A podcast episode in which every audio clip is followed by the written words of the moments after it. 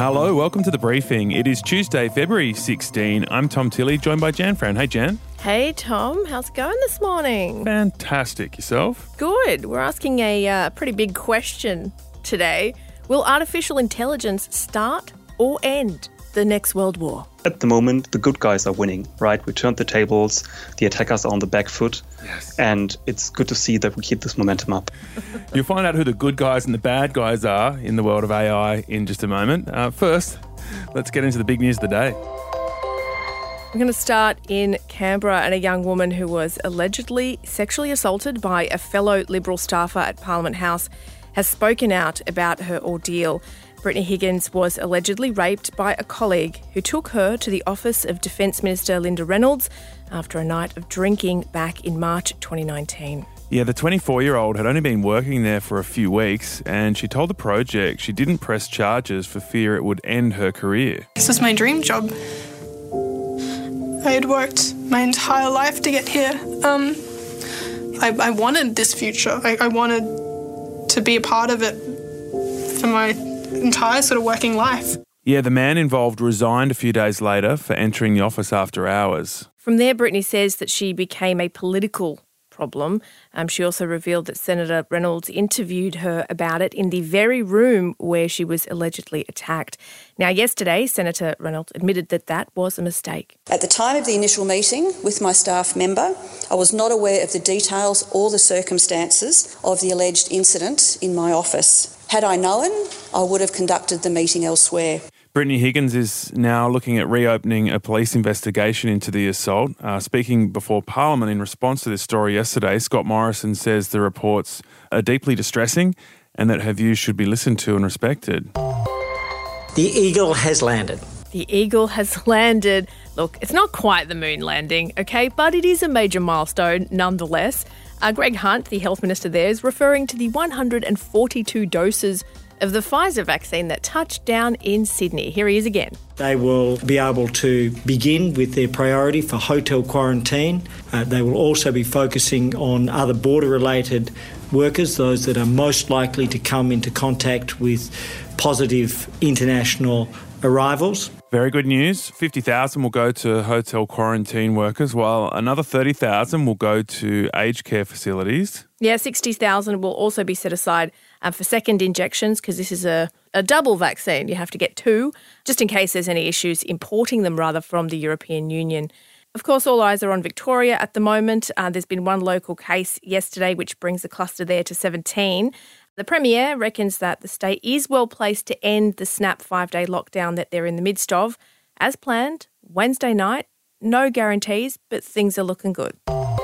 Two Australian billionaires are in talks to run regional hotel quarantine in Queensland and Victoria. Yeah, this is on the front page of the Australian newspaper. Uh, John Wagner and Lindsay Fox have proposed facilities in Geelong near Melbourne and Toowoomba just west of Brisbane. Um, they're proposing to each take up to 1,000 return travellers. So, Justin Giddings is the CEO of Avalon Airport in Geelong. He says it's a great idea. to be able to fly people in and then have them effectively walk to their accommodation, which would be specialised here at Avalon. We've got a secure environment. It would take the step of busing people away. It would also allow for people to have access to outside so they could get fresh air. Yeah, there's certainly um, been increasing talk from epidemiologists and also from state Labor leaders about revamping hotel quarantine, maybe putting it under federal control. So this is a bit of an um, an interesting proposal here. Both of these facilities will be close to existing airports, and it's understood they'll be set up similar to the Howard Springs facility in Darwin. So this is an old mining camp uh, that's been repurposed for taking back international travellers. It's a fenced off facility. People are given their own cabins. There's a lot of outdoor space. They get to move around in the fresh air. And I mean, look, the NT's particular case, but they have not had any community transmission at all and not a single death. Not Yeah. putting that down fully to the quarantine system, but it's a factor. Well, the, the key difference with Toowoomba and Geelong is that they don't have the facilities yet. They'd have to actually build the accommodation. So this would be a fair way off, but they do seem like good facilities. Um, part of the challenge is that they need to be near hospitals and health facilities for those people that come back and actually have COVID. So they are quite good locations because they're near major centres. And a federal court today will decide whether a Tamil family can stay in Australia. So this family has received quite a lot of attention. Uh, people may know them as the Biloela family because that's the name of the small Queensland town that they had settled in. Uh, the two parents, Priya and Nades, along with their two Australian-born daughters of five and three years old, they faced deportation because they weren't granted refugee status. Uh, they were moved out of Biloela and into detention in 2018, um, first taken to Melbourne and then taken to Christmas Island, where they've been since 2019. Yeah, and last year a federal court ruled that the toddler had been denied procedural fairness throughout the ordeal. And today we'll learn the outcome of an appeal to that case. Yeah, now lawyers and supporters of this family argue that there's really no need for them to have been in detention. They've been there for more than a thousand days, and there's been figures provided to Senate estimates last month which showed that keeping the family, so just as keeping just four people detained um, in this facility, is costing the taxpayer $1.4 million each year. Yeah, and part of the story was, and, and the reason they came to so much attention was that the people of Biloela love this family. And yeah, there's really, a lot of community support, wasn't there? Yeah, they really got around them and were really vocal in calling for Peter Dutton to make an exception for this family. And world number one Ash Barty is through to the Australian Open quarterfinal for the third straight year in a row. Yeah, I watched this match. It was great to see Ash Barty in action. She's just so focused and mm. clinical, such a strong player. She really had the wood on American Shelby Rogers. She won in straight sets, although she did drop her serve right near the end when she was going to win the second set, but then she pulled it back on track um, to take the match. It's really exciting to be through to, to another quarter final. I think if, if you would have told me you know, a few months ago when we were doing pre-season that this is the start to the year that we have, um, we'd absolutely take it with a massive smile on our face. So I think we, we come out here, we just have fun. So the interesting background there is that she decided not to go and play the US Open and the French Open last year because of COVID. So she basically didn't play all year. And here she is back at the Australian Open kicking ass. Yeah, mate, she's become the first Aussie to reach the quarterfinal for three consecutive years since 1984. We back, baby. We enjoy watching Kyrgios so much. So much of the focus has been on him, but we have the world number one, and she's amazing. Yeah. You're right. She's just so focused and low key, sort of just gets on with it Solid a little ass, bit. yeah. Yeah. Um, she will face Czech star Karolina Muchová tomorrow. A win for Nadal as well. He took down Fabio Fognini in straight sets. He did not muck around Nadal. He was on fire yesterday. Um, he'll be one to watch in the finals. All right, in a moment, we're talking about AI and whether it might cause or end the next world war.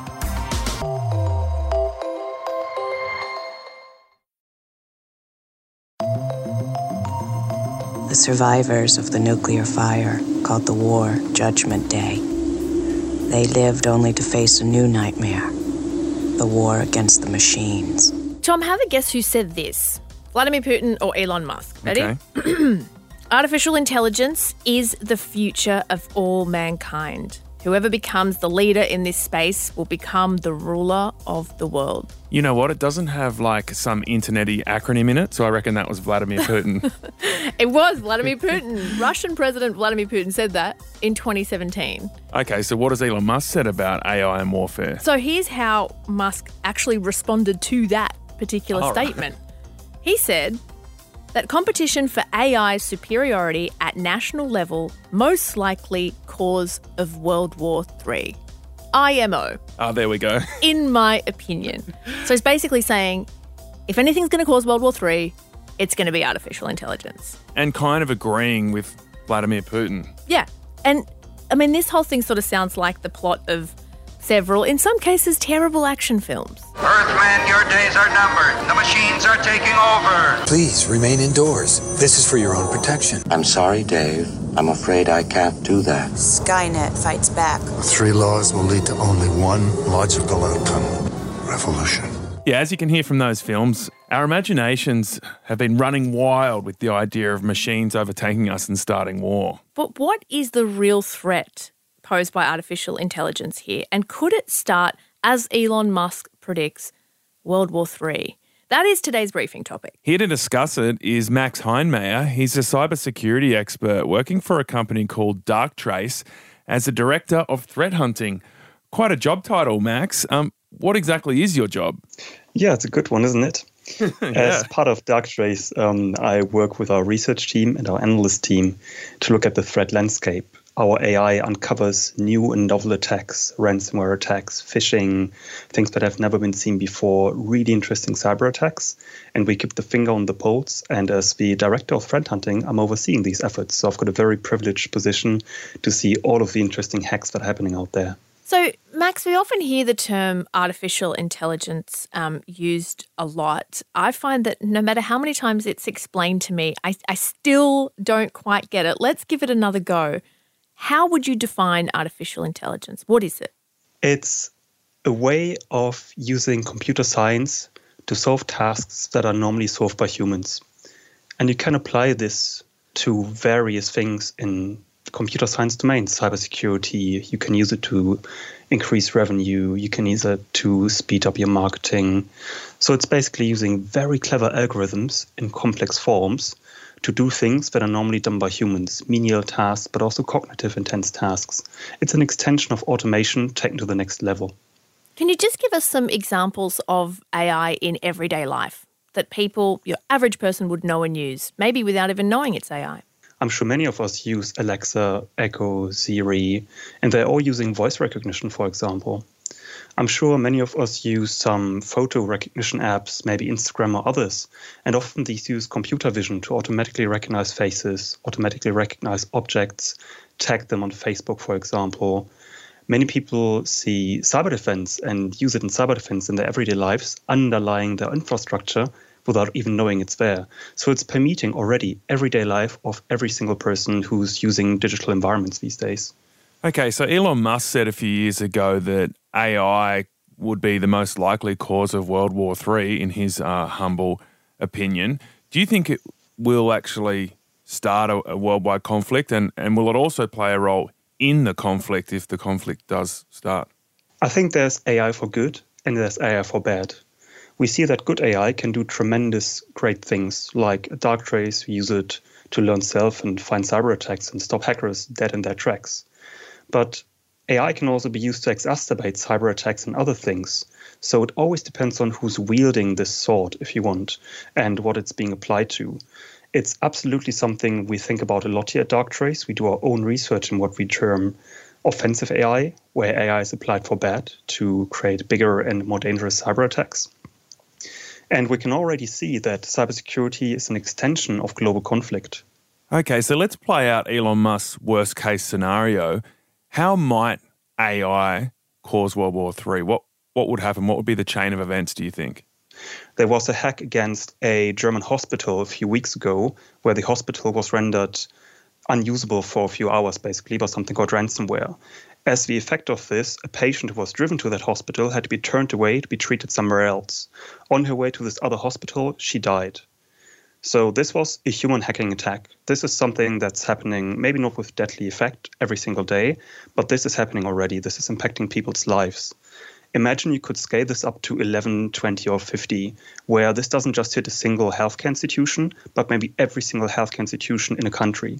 And this is something that AI could be used for. It can be used to automate attacks, it can be used to scale up attacks. So I don't want to paint the writings on the wall here, but if you think about attacking critical national infrastructure, and it doesn't have to be hospitals, it could be water treatment plants, mm. nuclear power facilities, then all of a sudden we're talking about something that can trouble a country to a great extent. How much is this happening right now? I'm kind of trying to get a picture of whether this is, you know, a one off thing or whether it's happening frequently and increasingly. Can you give us a picture? It's definitely something that's increasing. We are Darktrace here, we have customers all around the globe in all kinds of industries, also the defense sector and government. And we see that these type of attacks are happening every single day and increasing. And it's not just the things you think about every day, like electric energy or power grids. It's also schools, right? If, if your children's school is shut down and they can't be schooled, that can have an impact on their lives. If that happens on a bigger scale, that can be very devastating for many young people. So it's definitely something we've been seeing rising, cyber attacks in general, but also these targeted impactful attacks. That's definitely something that's been increasing in the last 18 months. Would it be fair to say that we've handled it relatively well so far? Because you're saying this stuff happens every day. The people don't really, I guess, feel that. So, on some level, it must be handled by governments relatively successfully. Are they doing an okay job in combating these kind of threats? I think there's a lot of biases in there, right? If you're hit by this, if your school is being closed, if your hospital is um, falling back to manual operations and your wife can't be treated quick enough, then you will feel this impact very, very much, very quickly. But it's not happening on a global scale every single day, but this barrage is increasing. Mm. I think companies and governments are handling this increasingly well as they adopt new technologies like AI. This is really not a human scale problem anymore. This is something that's too fast and too complex already for humans to handle. So we need better mechanisms to cope with the scalability, and this is where AI steps in for cyber defense, for example. We already have automated drones. Is that a taste of what's to come in terms of the kinds of weapons AI could be involved with in the future? It's definitely something that many big nations are investing in at the moment in automated, autonomous, and AI driven weapon systems. So this is definitely going to play an increasing factor. Any weapon system is increasingly complex, digitalized, and thus also could be hacked, taken over, maybe by other attackers, by other nations. So it's absolutely something that we're worried about. But that's not all. It's not the not just the obvious things like autonomous weapons or viruses spreading around. Think about deepfakes. Think about social media. Think about disinformation campaigns. Mm. Maybe don't get vaccinated because you know there's deepfakes that say you get sick if you get vaccinated, which is complete nonsense, of course. So, what's the role of data collection in the threat of AI and, and warfare? Because most of us worry the tech companies are, are listening to our conversations just to sell us things, but should we be even more concerned about the personal data collected about us and, and the, the role that that might play in, in future warfare? I think on an individual basis, we don't need to be too worried about this. Our lives are already broadcasted every single day, if we want to or not. It is extremely hard to completely disconnect from this. Big data collection is important in AI research. That's why it's interesting to see which nations are in this arms race and how they're going to create these data lakes and collect all this big data to fuel their AIs. So I don't think we need to be worried about this on a personal level, but governments need to think about how they drive their own AI research, how they can do it ethically, and still preserving privacy of each and every citizen. So, like Elon Musk says, the countries that have the best AI will be I suppose, best positioned in future conflicts. Who has the best AI? Who, who's leading this AI arms race in the world? It is hard to say who the leaders are, but we see that there are all the big nations you would expect heavily investing into it, like the US, like China, like Russia. So it's really unclear who's got the leading edge right now. And this is something that will only pay off in a few years' time when the fruits of this AI research comes to bear. And what's important is not just to focus on cyber offense, more disinformation campaigns, more hacking, more cybersecurity aggression, but defense superiority is going to be key. So be able to defend your countries, your nation's critical infrastructure, your kids, your citizens. That is going to be key in a future cyber conflict. Yeah, that's an interesting point. The balance between offense and defense when you're talking about the use of AI. Could it, in fact, pan out that AI gives everyone such great defensive capability that the risks of the offensive capability are neutralized. You hit the nail on the head. This is exactly what we're working towards here at Darktrace, spearheading cyber AI and being one of the global leaders in the field. We firmly believe that we have to fight fire with fire. We see that using AI for offense is the next coming paradigm shift. All of a sudden, it's going to be able to hit everybody and it's going to be devastating. And be able to combat this, you have to have AI in defense. And at the moment, the good guys are winning, right? We turned the tables, the attackers are on the back foot. Yes. And it's good to see that we keep this momentum up. Yeah, because some people argue that the bigger the weapons are, the less chance there is of having a war because the consequences would be so devastating. Is that the case with AI too? It is the case if we want to or not. So the research is going on, even if we think the weapons are too big or too small. And it's important to keep this balance to be able to, like I said, fight fire with fire and keep offensive AI in check. Because if it hits, it's going to be too late to scramble and then try to get the defensive edge. Okay, can I just ask, what do you think should be done to, I guess, limit the damage that AI could do? Like, does there need, do the United Nations have to decree something? Do, how do we stop it? I don't think it's a case of stopping it rather than embracing it and mm. going with the flow because it needs to happen on various levels. Cybersecurity in particular and AI research is not a national issue, it's a global issue. So governments have to keep investing into supply chains, have to make sure researchers can go and research in cybersecurity and AI especially.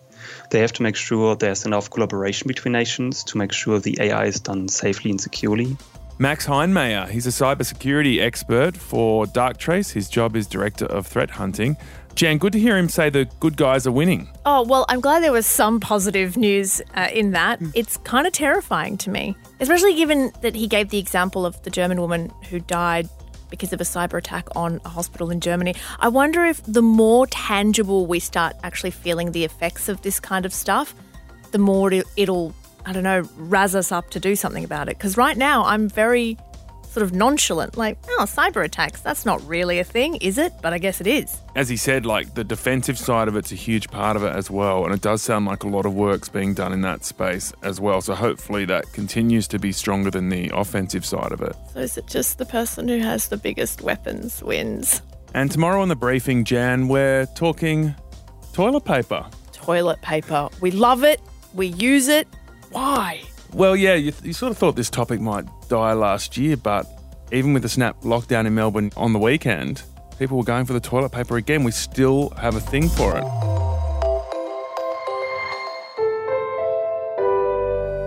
A Podcast One production.